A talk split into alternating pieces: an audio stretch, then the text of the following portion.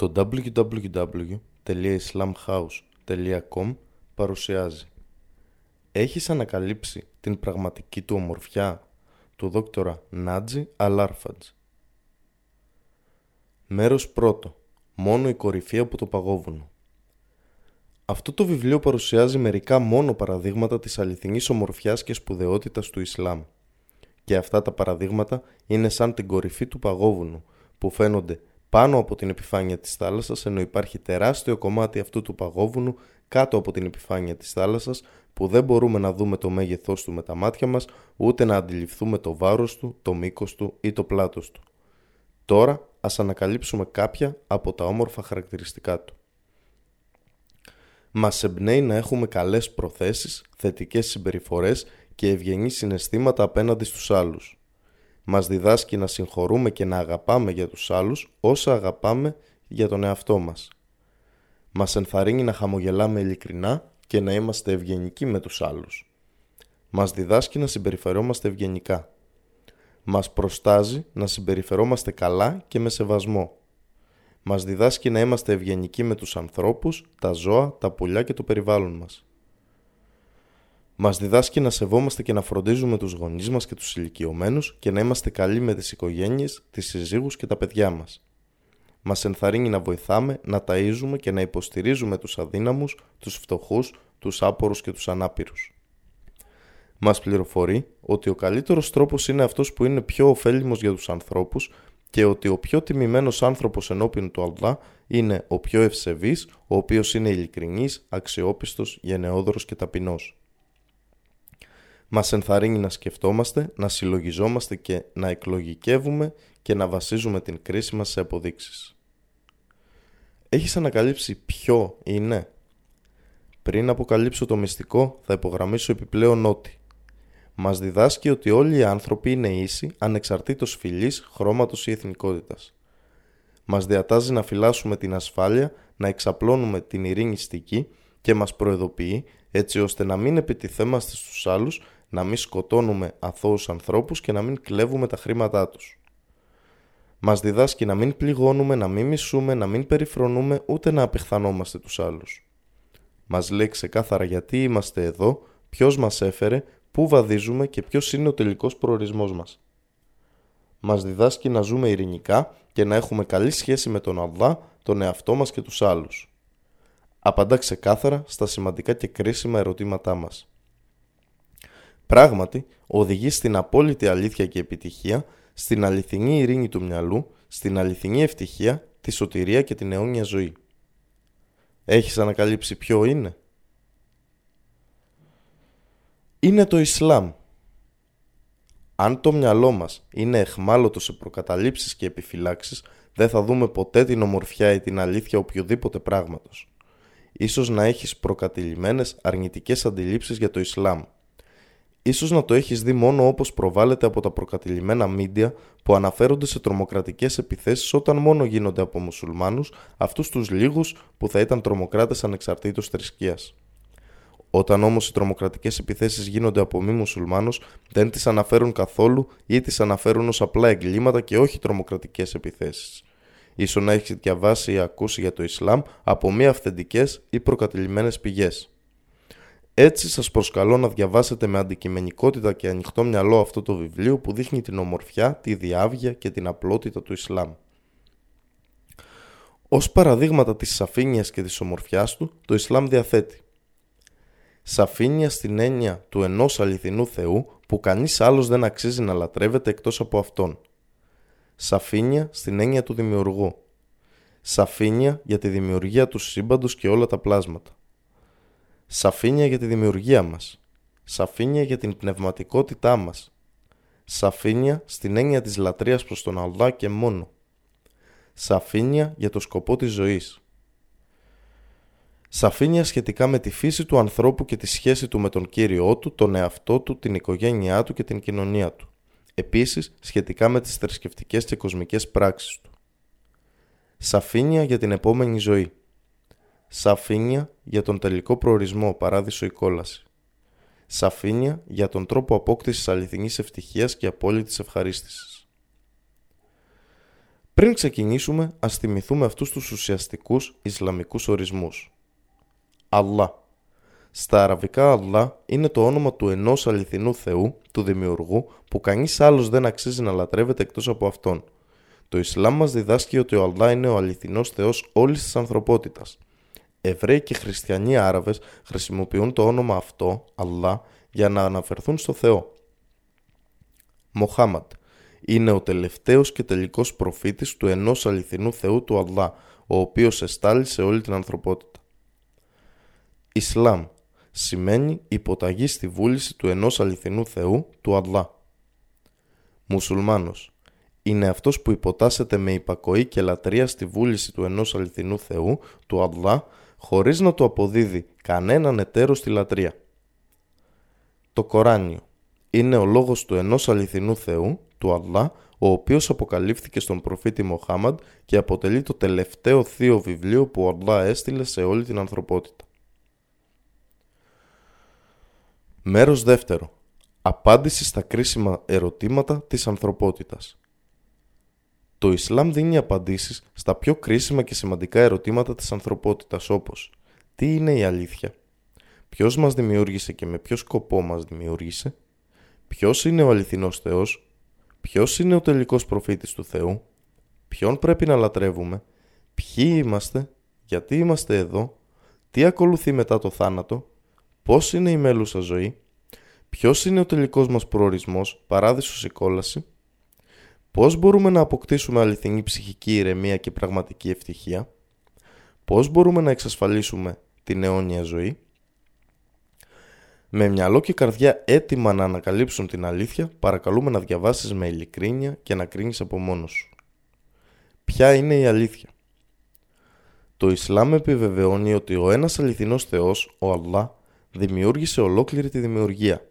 Είναι αυτός ο ύψιστος Θεός, ο Αλλά, που δημιούργησε όλη την ανθρωπότητα και τα ζώα, τη γη και τα βουνά της, τους ωκεανούς και τα ποτάμια, τα φυτά και τα δάση, τον ήλιο και τη σελήνη, τους γαλαξίες και τις τροχές, τις ημέρες και τις νύχτες. Όλα τα δημιουργήματα, είτε αυτά τα οποία μπορεί να μας είναι γνωστά, μπορεί και όχι, ή αυτά που δεν έχουν ανακαλυφθεί ακόμη, είναι πτυχές και παραδείγματα της ατέρμονης δημιουργίας του. Ο Αλλά δημιούργησε τη ζωή και ολόκληρο το σύμπαν συμπεριλαμβανομένου του χρόνου, του χώρου, της ενέργειας και της ύλης. Ο Αλλά συντηρεί επίσης το σύμπαν και όλα όσα βρίσκονται μέσα του και ελέγχει τι συμβαίνει στο σύμπαν και σε όλα όσα βρίσκονται μέσα του. Ωστόσο, κάποιοι άνθρωποι ίσως αποδίδουν την ύπαρξή τους απλά στην τύχη της φύσης ή στη λανθασμένη θεωρία της εξέλιξης του ανθρώπου. Αν μιλήσουμε από επιστημονική πλευρά, ας αναρωτηθούμε για ποιο πράγμα εκείνοι οι άνθρωποι μιλούν, για τη φύση. Τι είναι η φύση, τι είναι η πραγματικότητα της φύσης; Δεν συμφωνείς μαζί μου ότι η φύση περιλαμβάνει φυτά, πλανήτες, τροχές και γαλαξίες, κοιλάδες και βουνά, ωκεανούς και ποτάμια, τη γη, τον ήλιο, τη σελήνη, τα άστρα και άλλα αντικείμενα. Αυτά τα πράγματα δημιούργησαν τον εαυτό τους ή ίσως αυτά τα πράγματα δημιούργησαν την ανθρωπότητα; Το Κοράνιο μας λέει με τρόπο όμορφο. Ή ίσως να έχουν δημιουργηθεί χωρίς κανέναν δημιουργό ή οι ίδιοι είναι δημιουργοί που δημιούργησαν τον εαυτό τους; Ή δημιούργησαν τους ουρανούς και τη γη, στα αλήθεια δεν έχουν σταθερή πίστη. 52, 35-36 Ω άνθρωποι, να λατρεύετε τον Κύριό σας, ο οποίος δημιούργησε εσάς και όσους ήταν πριν από σας, ίσως και να γίνετε ευσεβείς. 2.21 Ο Αλλά δημιούργησε τους ουρανούς και τη γη με την αλήθεια. 39.5 Και αυτός είναι που έπλασε τη νύχτα και την ημέρα και τον ήλιο και το φεγγάρι. Όλα τα ουράνια σώματα κολυμπούν σε τροχιά.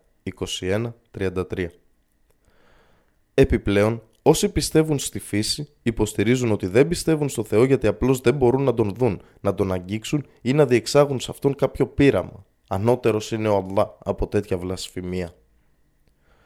Μερικά χρόνια πριν, ο γείτονάς μου στο Όρεγκον των Ηνωμένων Πολιτειών της Αμερικής με επισκέφτηκε στο σπίτι μου. Μιλήσαμε για διάφορα πράγματα, μεταξύ των οποίων συζητήσαμε την έννοια του Θεού και την ύπαρξή του. ο γείτονάς μου, ένας πολύ ηλικιωμένος άνδρας, αρνούμενος στην ύπαρξη του Θεού, χτύπησε με συνέστημα το τραπεζάκι του τσαγιού, λέγοντας: Πιστεύω σε αυτό το τραπέζι καθώς μπορώ να το αγγίξω, μπορώ να το νιώσω.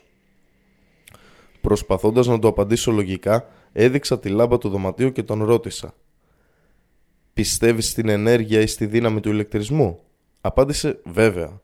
Ρώτησα: Μπορεί να δεις τη δύναμη ή την ενέργεια που παράγει το φως; Όχι, ήταν η απάντησή του. Του έθεσα επίσης τα εξής ερωτήματα. Έχεις δει ποτέ με τα ίδια σου τα μάτια τον αέρα που αναπνέουμε; Έχεις αισθήματα ποιο είναι το χρώμα, το σχήμα ή το μέγεθός τους; Τι είναι ο ύπνος, ποιο είναι το χρώμα ή το βάρος του; Συνεπώς, σε πόσα πράγματα πιστεύουμε χωρίς να τα έχουμε δει; Σε μια άλλη περίσταση συνάντησα έναν νεαρό άνδρα με το όνομα Κρίς και τη σύζυγό του σε ένα ξενοδοχείο στο Όσλο της Νορβηγίας. Κατά τη διάρκεια της συζήτησής μου μαζί τους, ρώτησα τον Κρίς. «Ποιος είναι λοιπόν ο σκοπός της ζωής» Έκπληκτος απάντησε. «Είναι η πρώτη φορά που ακούω μια τέτοια ερώτηση». Προσέθεσε. «Πιστεύω ότι δεν υπάρχει κανένα σκοπός στη ζωή μου». Κατέληξε «Δεν πιστεύω σε κανέναν Θεό». Ρώτησα τον Κρίς γιατί. Απάντησε «Δεν τον έχω δει ακόμα». Σχολιάζοντας την απάντησή του τον ρώτησα χαμογελώντας «Αγαπάς τη σύζυγό σου, μπορείς να δεις αυτή την αγάπη, τι χρώμα έχει η αγάπη σου, πόσο ζυγίζει αυτή η αγάπη». Ποια ήταν η αντίδραση του Κρίς και της σύζυγους του, προσπάθησε να την φανταστείς. Άρα η ανικανότητα να δούμε ή να μετρήσουμε χειροπιαστά αυτήν την αόρατη αγάπη δεν οδηγεί στην άρνηση της αλήθειας της ύπαρξης αυτής της αγάπης. Αναλογικά, αν δεν μπορούμε να δούμε το Θεό σε αυτή τη ζωή εξαιτίας των περιορισμένων ικανοτήτων και αισθήσεων που δεν μπορούν να αντιληφθούν τη μεγαλειότητά του, αυτό δεν μπορεί να μας κάνει να αρνηθούμε την ύπαρξή του. Η ύπαρξη του Θεού είναι ξεκάθαρα φανερή και εντοπίζεται εύκολα στα απεριόριστα σημεία και αποδείξεις που εκδηλώνονται στη δημιουργία των αμέτρητων ατόμων κυτάρων, ιστών, μειών και όλων των έμψυχων ή άψυχων όντων.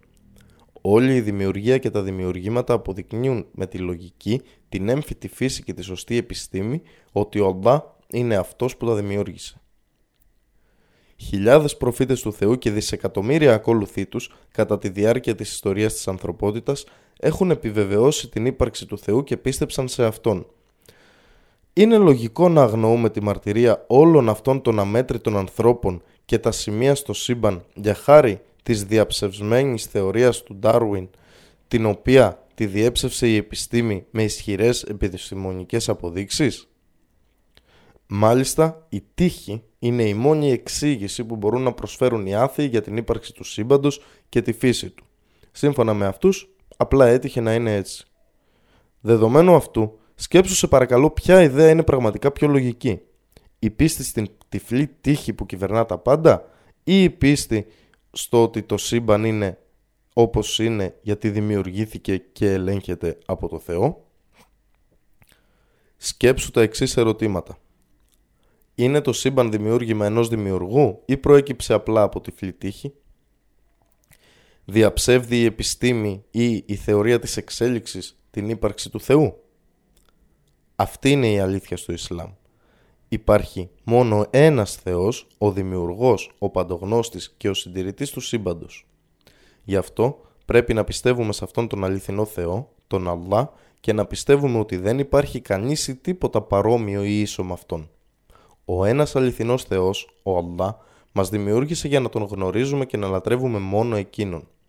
Αυτοί που ορθά τον λατρεύουν και ακολουθούν απόλυτα τις εντολές του θα εισέλθουν στον παράδεισο στην αιώνια ζωή. Αντίθετα, όσοι δεν πιστεύουν στον Αλλά ή παρακούν τις εντολές του και ακολουθούν τους αμαρτωλούς πόθους και επιθυμίες τους, θα οδηγηθούν... Πού νομίζετε; Ποια είναι η αλήθεια; Αυτός που μας δημιούργησε και δημιούργησε όλο το σύμπαν είναι ο ένας αληθινός Θεός, ο Αλλά. Ο άνθρωπος μπορεί να εξασφαλίσει αληθινή ευτυχία και ψυχική γαλήνη μόνο μέσω της πίστης και της υποταγής στον ένα αληθινό Θεό, Αλλά. Ποιος είναι ο αληθινός Θεός, Το Ισλάμ απαντά ξεκάθαρα και όμορφα σε αυτό το κρίσιμο και σημαντικό ερώτημα. Μας αποκαλύπτει με περισσότερες λεπτομέρειες για τον έναν αληθινό Θεό και τα ομορφότερα ονόματά Του και τις υψηλότερες ιδιότητές Του. Το Κοράνιο αναφέρει «Πες ο Μοχάμαντ, είναι ο Αλλά, ο Άχαντ, ο ένας αληθινός Θεός που δεν έχει κανέναν εταίρο και δεν υπάρχει κανένας παρόμοιος με Αυτόν, ούτε υπάρχει άλλος Θεός που αξίζει να λατρεύεται παρά μόνον Αυτός. Κανείς δεν έχει τις θείες ιδιότητές του, κανείς δεν μπορεί να τελέσει τα θεία έργα του και κανείς δεν έχει εαυτό σαν το θείο εαυτό του. Είναι αδιέρετος, αλλά όχι τρεις σε έναν όπως ισχυρίζονται οι χριστιανοί. Δεν είχε ποτέ σύζυγο υγιούς και είναι ο μόνος αποκλειστικά που μπορεί να συγχωρέσει τις αμαρτίες μας και να μας κρίνει την ημέρα της κρίσεως. Ο Αλλά Ασάμαντ, ο Αυτάρκης, που δεν έχει καμία ανάγκη από τα πλάσματά του, αλλά αυτά έχουν ανάγκη από αυτόν και αυτός ούτε τρώει, ούτε πίνει, ούτε πεθαίνει. Δεν γέννησε, ούτε γεννήθηκε και κανένας δεν είναι ίσος ή συγκρίσιμος με αυτόν. 112, 1 4 Αυτό είναι ένα ολόκληρο κεφάλαιο του Κορανίου. Αυτό το εκπληκτικό κεφάλαιο μας λέει σύντομα και με ακρίβεια την απόλυτη αλήθεια για τον έναν αληθινό Θεό, τον Αλλά. Απαντά σε κρίσιμα και σημαντικά ερωτήματα τα οποία έβαλαν εκατομμύρια ανθρώπους σε αμηχανία. Μερικές ιδιότητες και ονόματα που διακρίνουν αυτόν τον αληθινό Θεό, Αλλά, από άλλους που ισχυρίζονται ότι είναι Θεοί, είναι Αυτός ο αληθινός Θεός είναι δημιουργός, όχι δημιουργημένος. Αυτός ο αληθινός Θεός είναι μόνο ένας, όχι περισσότεροι. Δεν έχει εταίρους και κανένας δεν είναι ίσος ή συγκρίσιμος με Αυτόν. Αυτός ο ένας αληθινός Θεός είναι ανώτερος από οποιοδήποτε εικόνα ή μορφή που οι άνθρωποι μπορούν να φανταστούν. Κανείς δεν μπορεί να τον δει σε αυτή τη ζωή. Αυτός ο ένας αληθινός Θεός είναι αυτάρκης. Δεν έχει καμία ανάγκη από τα πλάσματά του, αλλά αυτά έχουν ανάγκη αυτόν. Και αυτός ούτε τρώει ούτε πίνει. Δεν έχει μητέρα, πατέρα, σύζυγο, ούτε γιο. Αυτός ο ένας αληθινός Θεός είναι μοναδικός στις ιδιότητες της τελειότητας και της δόξας Του, στις οποίες κανένας δεν έχει οποιοδήποτε μερίδιο. Έχεις ανακαλύψει αυτά τα μυστικά; Πράγματι, ο Αλλά, ο οποίος γνωρίζει τα μυστικά και τις σκέψεις της ψυχής, του μυαλού και της καρδιάς, μας αποκαλύπτει τα μυστικά και τα κλειδιά της ηρεμίας και της ικανοποίησής τους. Γι' αυτό το Ισλάμ συνειδητοποιεί και μιλά στην έμφυτη φύση μας – μιλά στις ψυχές μας και στις πνευματικές και διανοητικές μας ανάγκες και τάσεις. Πώς να εξασφαλίσουμε ψυχική ειρήνη, ηρεμία και ικανοποίηση. Μυστικό κλειδί 1. Γνώρισε τον ένα αληθινό Θεό σου που σε δημιούργησε. Μυστικό κλειδί 2. Πίστεψε μόνο σε Αυτόν. Μυστικό κλειδί 3. Λάτρευε Αυτόν και μόνο χωρίς να του αποδίδεις κανέναν εταίρο στη λατρεία. Μυστικό κλειδί 4. Ακολούθησε τη βούληση και τις εντολές του. Μυστικό κλειδί 5. Πίστεψε στους προφήτες του, συμπεριλαμβανομένου του προφήτη Μοχάμαντ. Μυστικό κλειδί 6. Δόξασε και μνημόνευσε το όνομά του πολύ. Μυστικό κλειδί 7. Ζήτησε τη συγχώρεσή του και στρέψουμε με τα μέλια σε αυτόν. Μυστικό κλειδί 8. Αγάπα για τους άλλους όσα αγαπάς για τον εαυτό σου.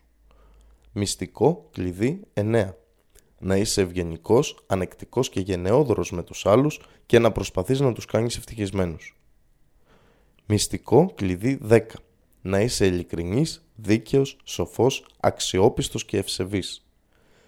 Εν συντομία, Αυτά τα 10 μυστικά κλειδιά, μέσω των οποίων μπορούμε να εξασφαλίσουμε ηρεμία και ικανοποίηση, καθώς και πνευματική, κοινωνική και παγκόσμια ειρήνη, ανήκουν στους μεγαλοπρεπείς θησαυρούς του Κορανίου και των προφητικών ρήσεων.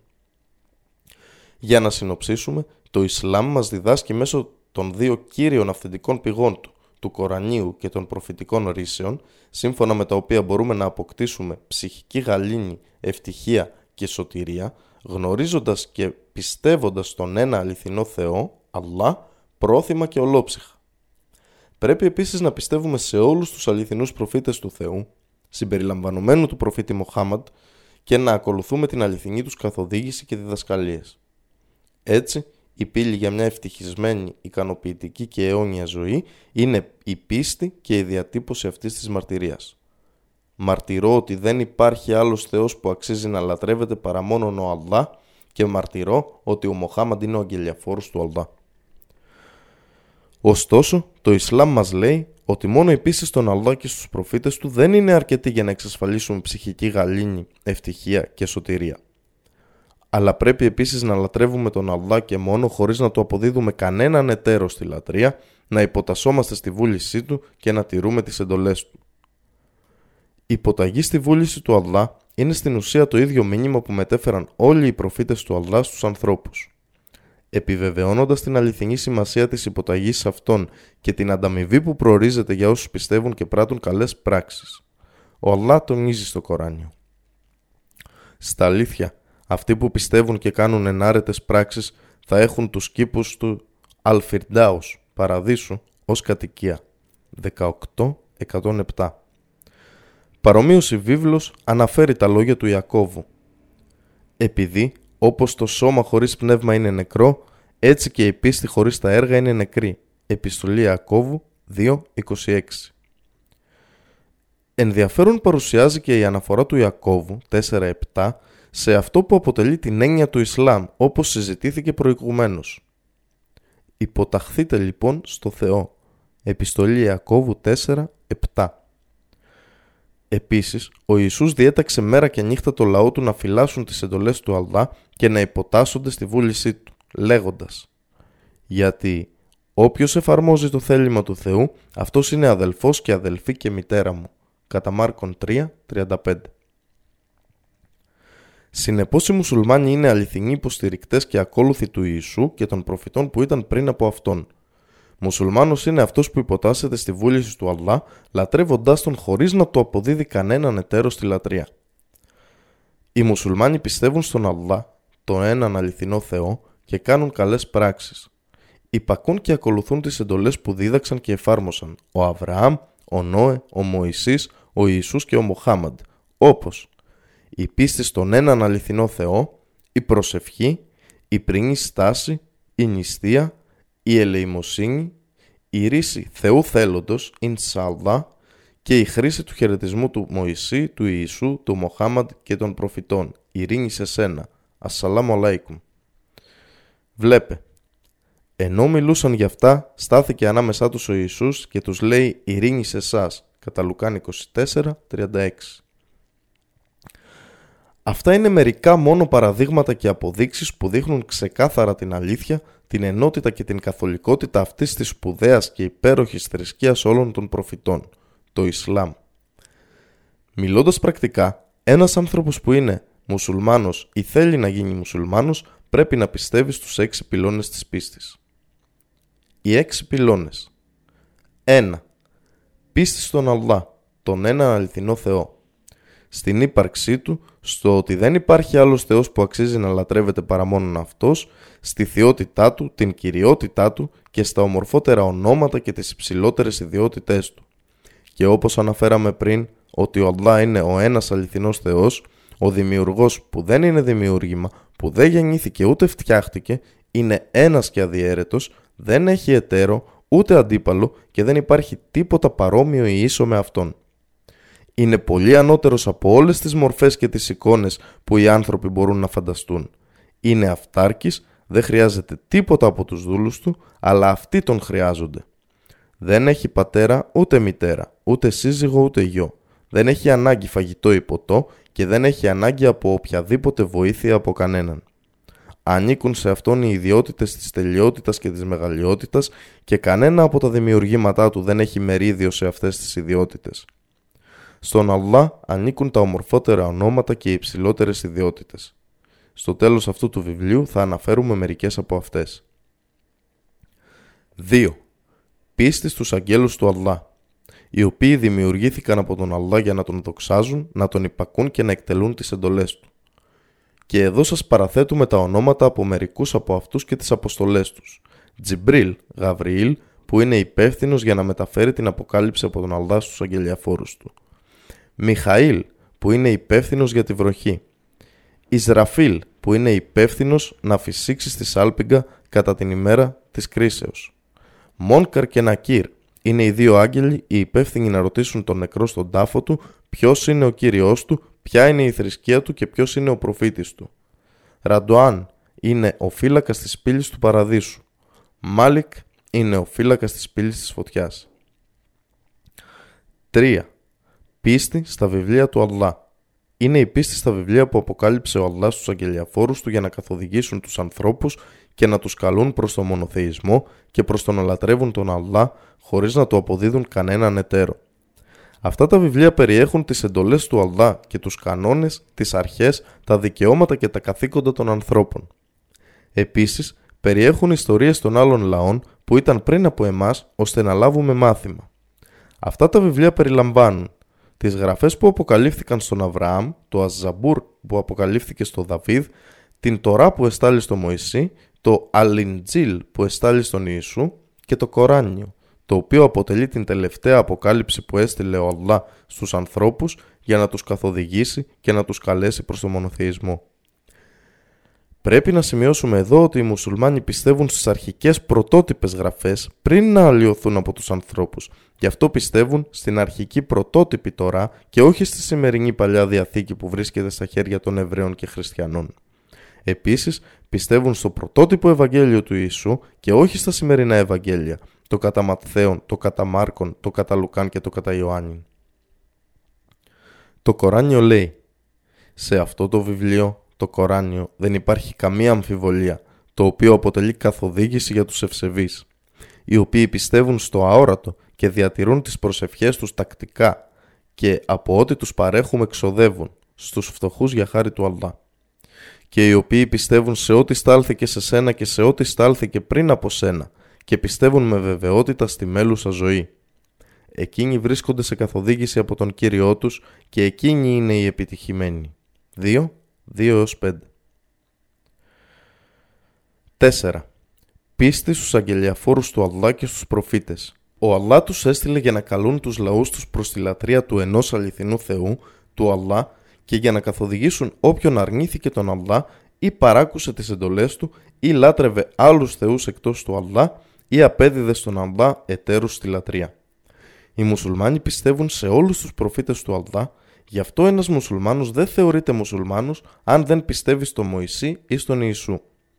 Μερικά από τα ονόματα των προφητών που αναφέρονται στο Κοράνιο είναι ο Αδάμ, ο Νόε, ο Αβραάμ, ο Μωυσής, ο Ιωσήφ, ο Ιώβ, ο Δαβίδ, ο Σολομώντας, ο Ζαχαρίας, ο Ιωάννης ο Βαπτιστής, ο Ιησούς και ο Μοχάμαντ. 5. Πίστη στην έσχατη ημέρα την ημέρα της κρίσης και της λογοδοσίας. Συμπεριλαμβάνει την πίστη στην Ανάσταση όλων των ανθρώπων και στο ότι αυτή η εγκόσμια ζωή δεν είναι το τέλος, αλλά ότι ο Αλλά θα κρίνει μεταξύ των ανθρώπων κατά την ημέρα της κρίσεως με δικαιοσύνη σύμφωνα με την πίστη, τις πράξεις και τις ενέργειές τους. Στο τέλος της κρίσης, ποιος θα εισαχθεί σε μια ευτυχισμένη αιώνια ζωή, τον παράδεισο, και ποιος θα ρηχθεί στο πύρ της κολάσεως; 6 πίστη στο Θείο Πεπρωμένο, που ορίστηκε από τον Αλλά με την απόλυτη γνώση του για όλα τα πράγματα. Αυτό κάνει τους πιστούς να εμπιστεύονται τον Αλλά. Είναι ικανοποιημένοι, ευχαριστημένοι και εμπιστεύονται οτιδήποτε και αν έχει ορίσει ο Αλλά για εκείνους, είτε είναι καλό είτε κακό. Γι' αυτό αυτοί που πιστεύουν στον Αλλά δεν απελπίζονται ούτε νιώθουν θλιμμένοι ή αποκαρδιωμένοι όταν τους χτυπά την πόρτα μια δυσκολία ή κάποια κρίση, αλλά απευθύνονται στον Αλλά για βοήθεια, στήριξη και αμοιβή για την υπομονή τους. Αυτή η υπέροχη πίστη στον Αλλά και σ' όσα έχει ορίσει, κάνει τον μουσουλμάνο να νιώθει ψυχική ειρήνη και ικανοποίηση κάτω από όλες τις συνθήκες. Αυτοί είναι εν συντομία οι πυλώνες της πίστης στο Ισλάμ στους οποίους πρέπει να πιστεύουν οι μουσουλμάνοι ή όποιος θέλει να εισέλθει στο Ισλάμ. Οι πέντε πυλώνες Εκτός από τους πυλώνες της πίστης, το Ισλάμ μας διδάσκει την εφαρμογή αυτής της πίστης. Ένας μουσουλμάνος πρέπει να εφαρμόζει πέντε βασικούς πυλώνες του Ισλάμ, ενώ βέβαια γενικότερα πράττει και καλές πράξεις. Απλά και σύντομα αυτοί είναι οι πέντε πυλώνες εφαρμογής στο Ισλάμ. 1. Ασσαχάντα, η μαρτυρία της πίστης. Μαρτυρώ ότι δεν υπάρχει άλλος Θεός που να αξίζει να λατρεύεται παρά μόνο ο Αλλά και μαρτυρώ ότι ο Μοχάμαντ είναι ο αγγελιαφόρος του Αλλά. Αυτή είναι η μαρτυρία της πίστεως που πρέπει να προφέρει κανείς κατά τον ασπασμό του στο Ισλάμ. Αντανακλά την ομορφιά και την απλότητα του Ισλάμ. 2. Σαλά. Προσευχή. Η τέλεση των πέντε καθημερινών υποχρεωτικών προσευχών. Μιλώντας για την ομορφιά και τη δύναμη των προσευχών, μας παρέχουν πνευματική γαλήνη, ψυχολογική υποστήριξη, παρηγοριά, ανακούφιση, ικανοποίηση και γαλήνη για την ψυχή, το μυαλό και την καρδιά μας.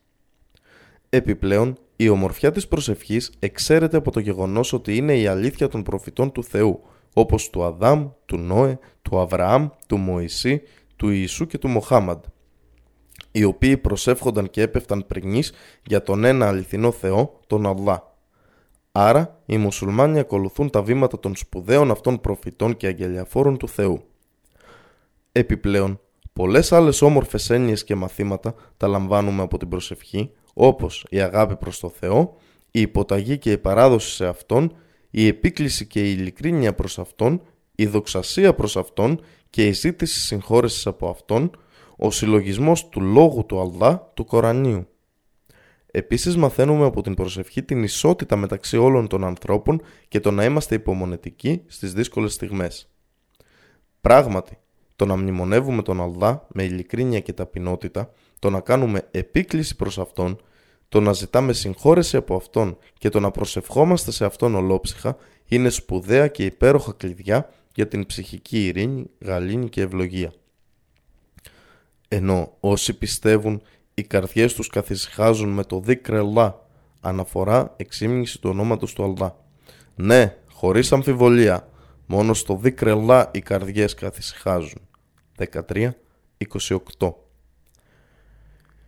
Και ο Κύριός σας, ο Αλλά, λέει «Επικαλεστείτε με, θα ανταποκριθώ στις επικλήσεις σας». 40-60 3. Ζακά η υποχρεωτική ετήσια ελεημοσύνη που πρέπει να δίνεται στους φτωχούς και άπορους από όσους έχουν τη δυνατότητα σύμφωνα με συγκεκριμένους όρους και προϋποθέσεις που όρισε το Ισλάμ.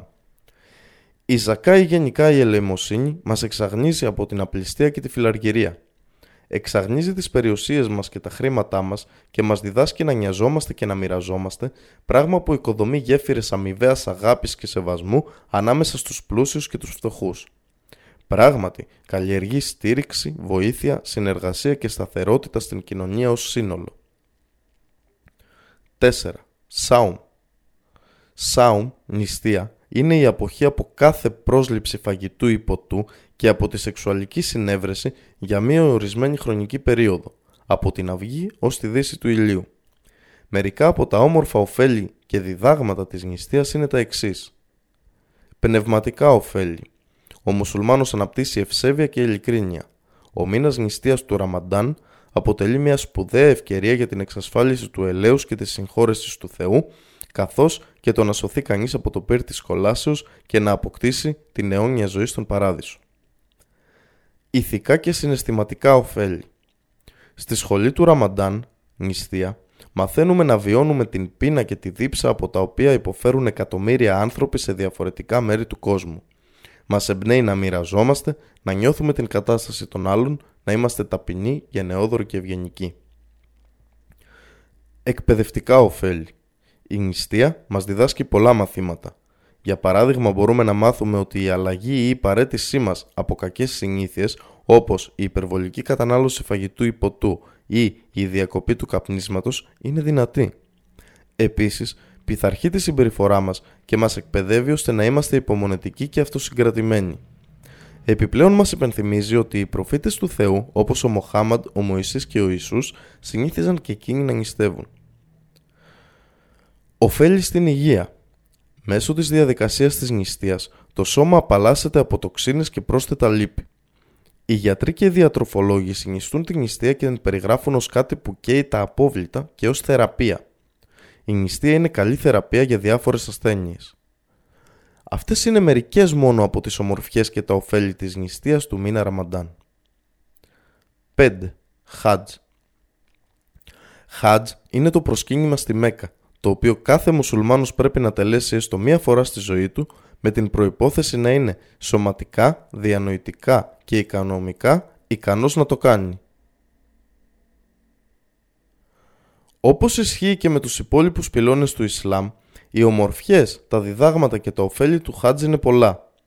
Εκατομμύρια πιστοί διαφορετικού χρώματος και φυλής από διαφορετικά μέρη του κόσμου βρίσκονται κάθε χρόνο στη Μέκα για κάποιες συγκεκριμένες ημέρες για να τελέσουν το Χάτζ. Υπέροχες αρχές και έννοιες εφαρμόζονται στην πράξη κατά τη διάρκεια του Χάτζ. Υποταγή και υπακοή στον Αλλά, αδελφοσύνη στο Ισλάμ, ενότητα, υπομονή, θυσία, προσευχή, ελεημοσύνη και νηστεία. Το Ισλαμικό προσκύνημα, Χάτζ, αποτελεί τη μεγαλύτερη και μοναδική θρησκευτική συγκέντρωση σε όλη την ανθρώπινη ιστορία. Σε μια τόσο σπουδαία σύγκληση όλων των φυλών και των χρωμάτων που λατρεύουν μόνο τον έναν αληθινό Θεό, ακολουθώντας μόνο ένα μήνυμα, ο Μάλκομ X και άλλοι έχουν μάθει το δίδαγμα και την ομορφιά αυτής της αληθινής πίστης, της Ισλαμικής αδελφοσύνης και ισότητας όταν πήγαν στη Μέκα για να τελέσουν Χάτζ. Το προσκύνημα μου διεύρυνε τη σκέψη μου. Με ευλόγησε με μια νέα οπτική. Μέσα σε δύο εβδομάδες στην Ιερή Γη είδα όλα όσα δεν είχα δει ποτέ στα 39 χρόνια μου εδώ στην Αμερική. Είδα όλες τις φυλές, όλα τα χρώματα, από γαλανομάτες, ξανθούς μέχρι με λαμψούς Αφρικανούς σε πραγματική αδελφοσύνη, σε ενότητα, να ζουν σαν ένας, να λατρεύουν τον έναν αληθινό Θεό. Μάλκολμ X Μέρος τρίτο. Η ομορφιά και η αγνότητα του Κορανίου. Το Κοράνιο είναι ο λόγος του Αλλά που αποκαλύφθηκε στον προφήτη Μοχάμαντ, ως απόδειξη της προφητικής του ιδιότητας. Το Κοράνιο είναι το αιώνιο θαύμα όσον αφορά το μήνυμά του, τη φύση του, τη γλώσσα του και τη σπουδαιότητά του. Είναι μοναδικό σε σημείο που δεν υπάρχει άλλος λόγος παρόμοιος ή συγκρίσιμος με αυτό και παρόλο που αποκαλύφθηκε στον προφήτη Μοχάμαντ 14 αιώνες πριν και εξακολουθεί να παραμένει σήμερα εντελώς άθικτο και αναλύωτο στην αυθεντική αραβική του μορφή. Ο Αλλά έστειλε το Κοράνιο ώστε να καθοδηγήσει τους ανθρώπους και να τους καλέσει προς τη λατρεία του χωρίς να το αποδίδουν κανέναν εταίρο. Επίσης, το έστειλε ώστε να εξηγήσει τους κανόνες, τις αρχές, τα δικαιώματα και τα καθήκοντα στους ανθρώπους καθώς και για να πληροφορήσει για τις ιστορίες των προφητών και για τα έθνη που υπήρξαν πριν από την αποστολή του προφήτη Μοχάμαντ. Επίσης το Κοράνιο μιλά για τον προφήτη Μοχάμαντ και για τους συντρόφους του και για τα θαύματα και τα γεγονότα που θα λάβουν χώρα στο μέλλον. Το Κοράνιο ήρθε για να ρυθμίσει τη ζωή του ανθρώπου και για να τον πληροφορήσει για τον τελικό προορισμό του. Το Κοράνιο εξυψώνει τα πνευματικά, ηθικά, επιστημονικά, διανοητικά και κοινωνικά επίπεδα των ανθρώπων όταν το αναλογίζονται και εφαρμόζουν τα διδάγματά του. Θα σας παρουσιάσω τώρα εδώ μερικά από τα πολύ όμορφα εδάφια του Κορανίου, παρόλο που μου ήταν πολύ δύσκολο να διαλέξω τι να σας παρουσιάσω εδώ και τι όχι, εξαιτίας του ότι όλα τα εδάφια του Κορανίου είναι πανέμορφα και ο χώρος σε αυτό το βιβλίο είναι πολύ περιορισμένος.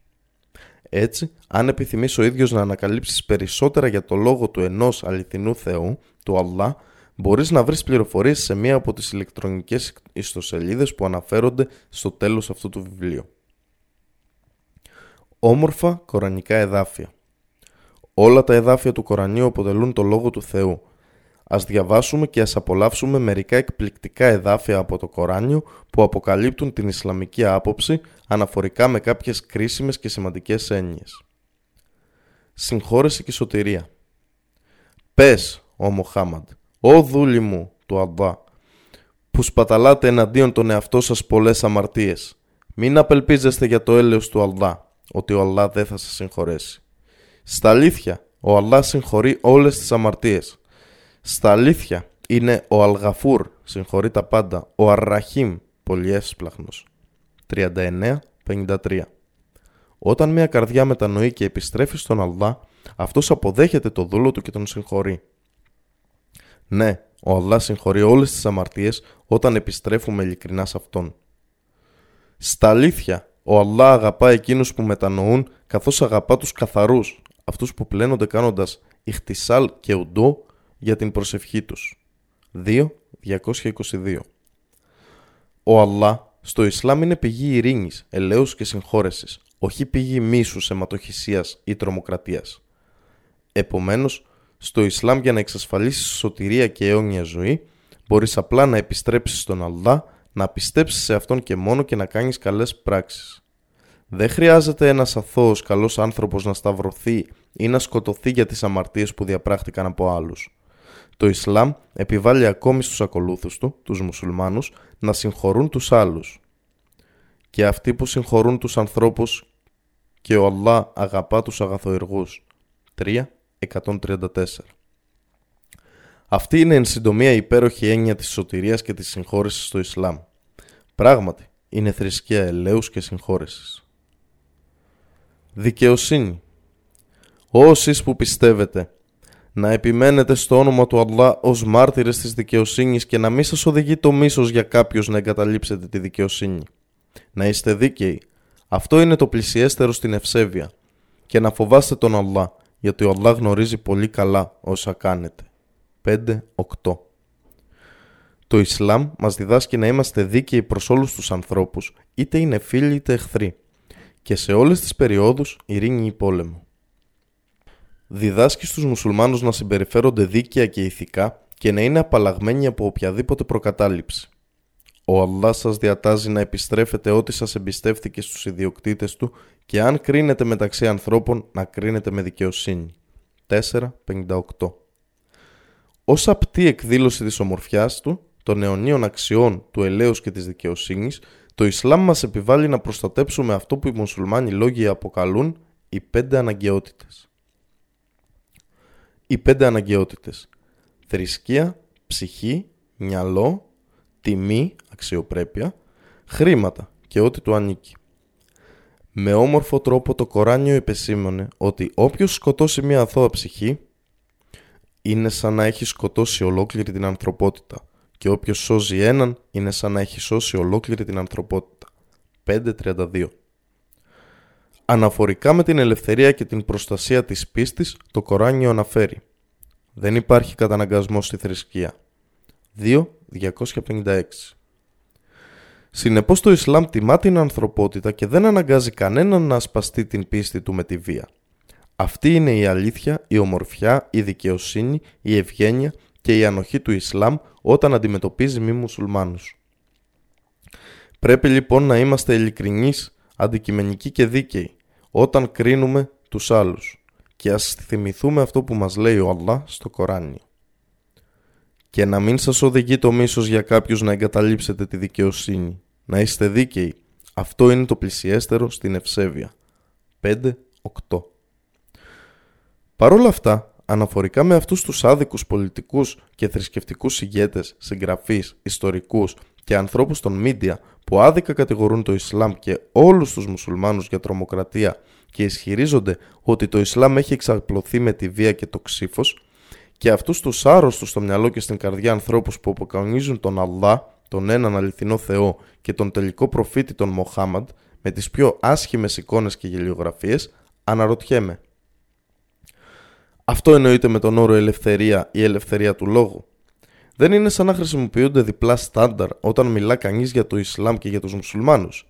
Για παράδειγμα, γιατί οι όροι χριστιανοί τρομοκράτες ή Εβραίοι τρομοκράτες δεν ακούγονται ποτέ παρόλο που δεν εκλείπουν οι φρικαλαιότητες που διαπράττονται από ανθρώπους τέτοιων θρησκειών; Υπάρχουν έρευνες και επιστημονικές αναφορές από αμερικανικά πανεπιστήμια που επιβεβαιώνουν ότι οι μουσουλμάνοι είναι οι λιγότερο βίαιοι σε σχέση με τους ανθρώπους άλλων θρησκειών κατά τα 100 προηγούμενα χρόνια.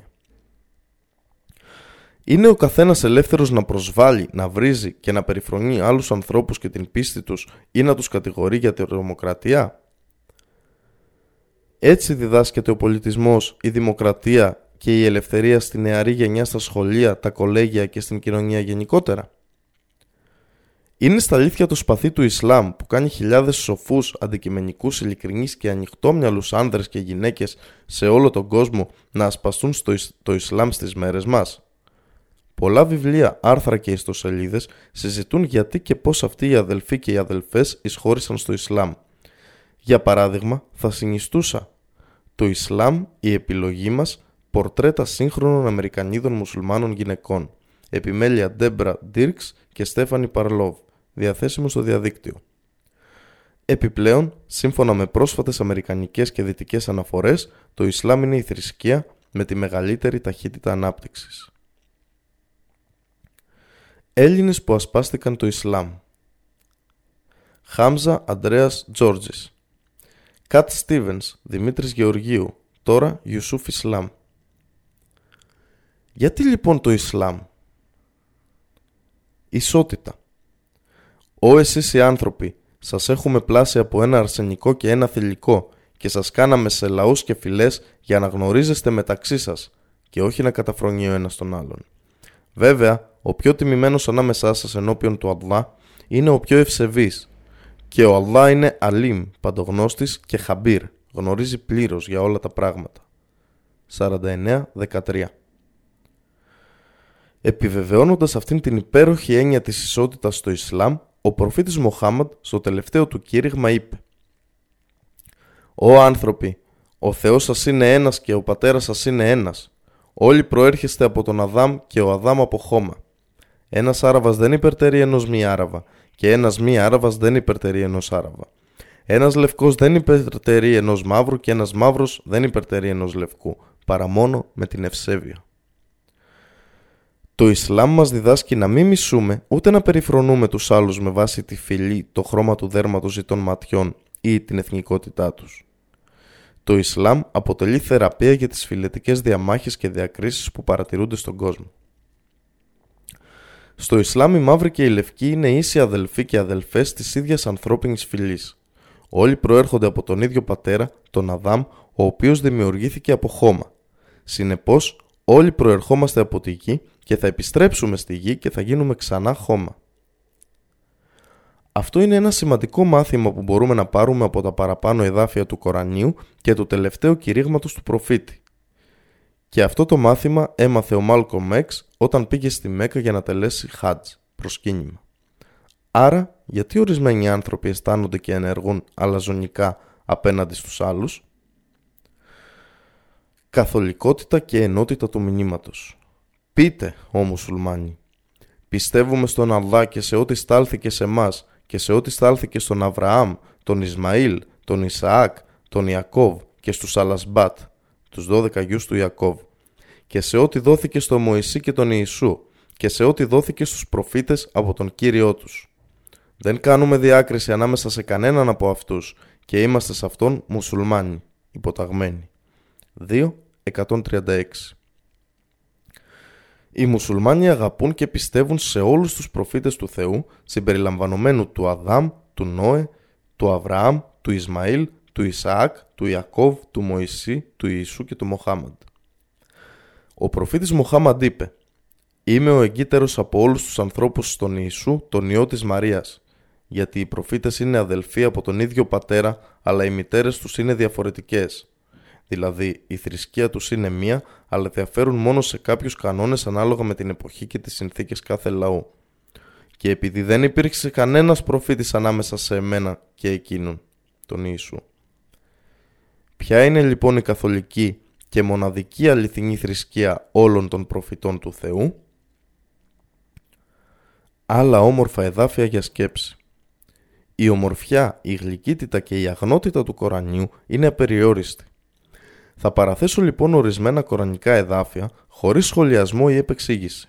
Θα ήθελα να τα σκεφτείς και να συλλογιστείς. Προσπάθησε να ανακαλύψεις περισσότερα από τους θησαυρούς του Κορανίου. Ο Αλλά και ο αγγελιαφόρος του. Αυτός, ο Αλλά, είναι που έστειλε τον αγγελιαφόρο του, τον Μοχάμαντ, με την καθοδήγηση και τη θρησκεία της αλήθειας. 48-28 ο Μοχάμαντ δεν είναι ο πατέρας κανενός από τους άνδρες σας, αλλά είναι ο αγγελιαφόρος του Αλλά και ο τελευταίος των προφητών. 33-40 Ηρεμία και Παράδεισος Αυτός είναι που έστειλε κάτω την ηρεμία στις καρδιές των πιστών για να μεγαλώσει περισσότερο η πίστη τους μαζί με την υπάρχουσα πίστη τους. Και στον Αλλά ανήκουν οι στρατιώτες των ουρανών και της γης και ο Αλλά είναι Αλίμ, παντογνώστης, Χακίμ, πάνσοφος ώστε να εισάγει τους πιστούς και στις πιστές σε κήπους κάτω από τους οποίους ρέουν ποτάμια και να κατοικήσουν εκεί μέσα για πάντα και να τους εξηλαιώσει από τις αμαρτίες τους.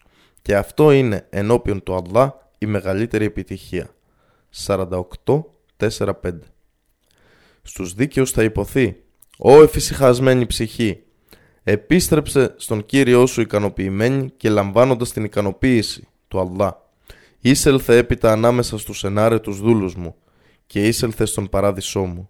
89, 27 30 Άνδρες και γυναίκες στο Ισλάμ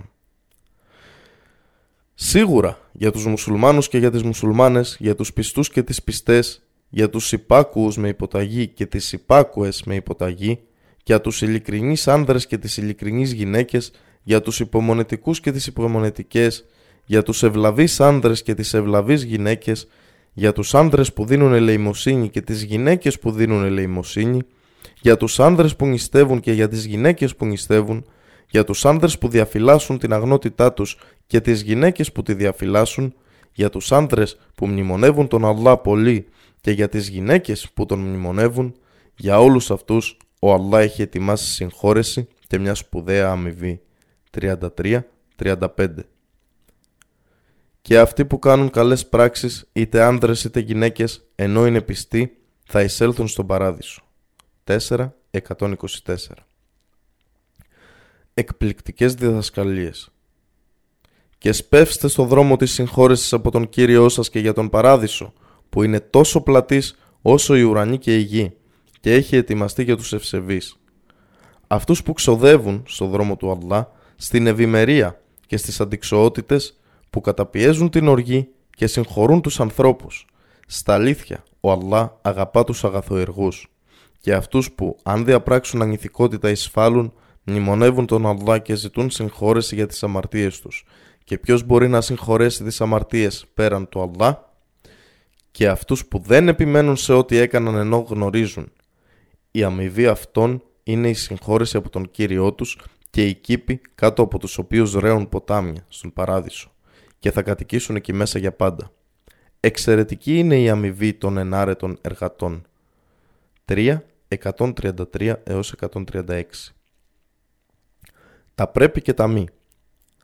Μη λατρεύετε άλλον εκτός του Αλλά και στους γονείς σας να φέρεστε κάλλιστα και στους συγγενείς σας, στα ορφανά και στους φτωχούς και να μιλάτε ευγενικά στους ανθρώπους.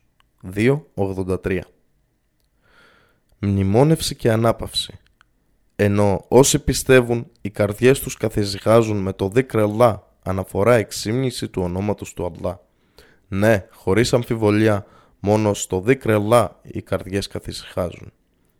13 28 Κλείνοντας αυτό το μέρος, πίστεψέ με, οι αλήθειες, οι ομορφιές και τα θαύματα του Κορανίου δεν έχουν τέλος. Όσο πιο πολύ το διαβάζουμε, τόσες περισσότερες ανακαλύψεις κάνουμε και τόσο περισσότερο νιώθουμε ότι το διαβάζουμε για πρώτη φορά.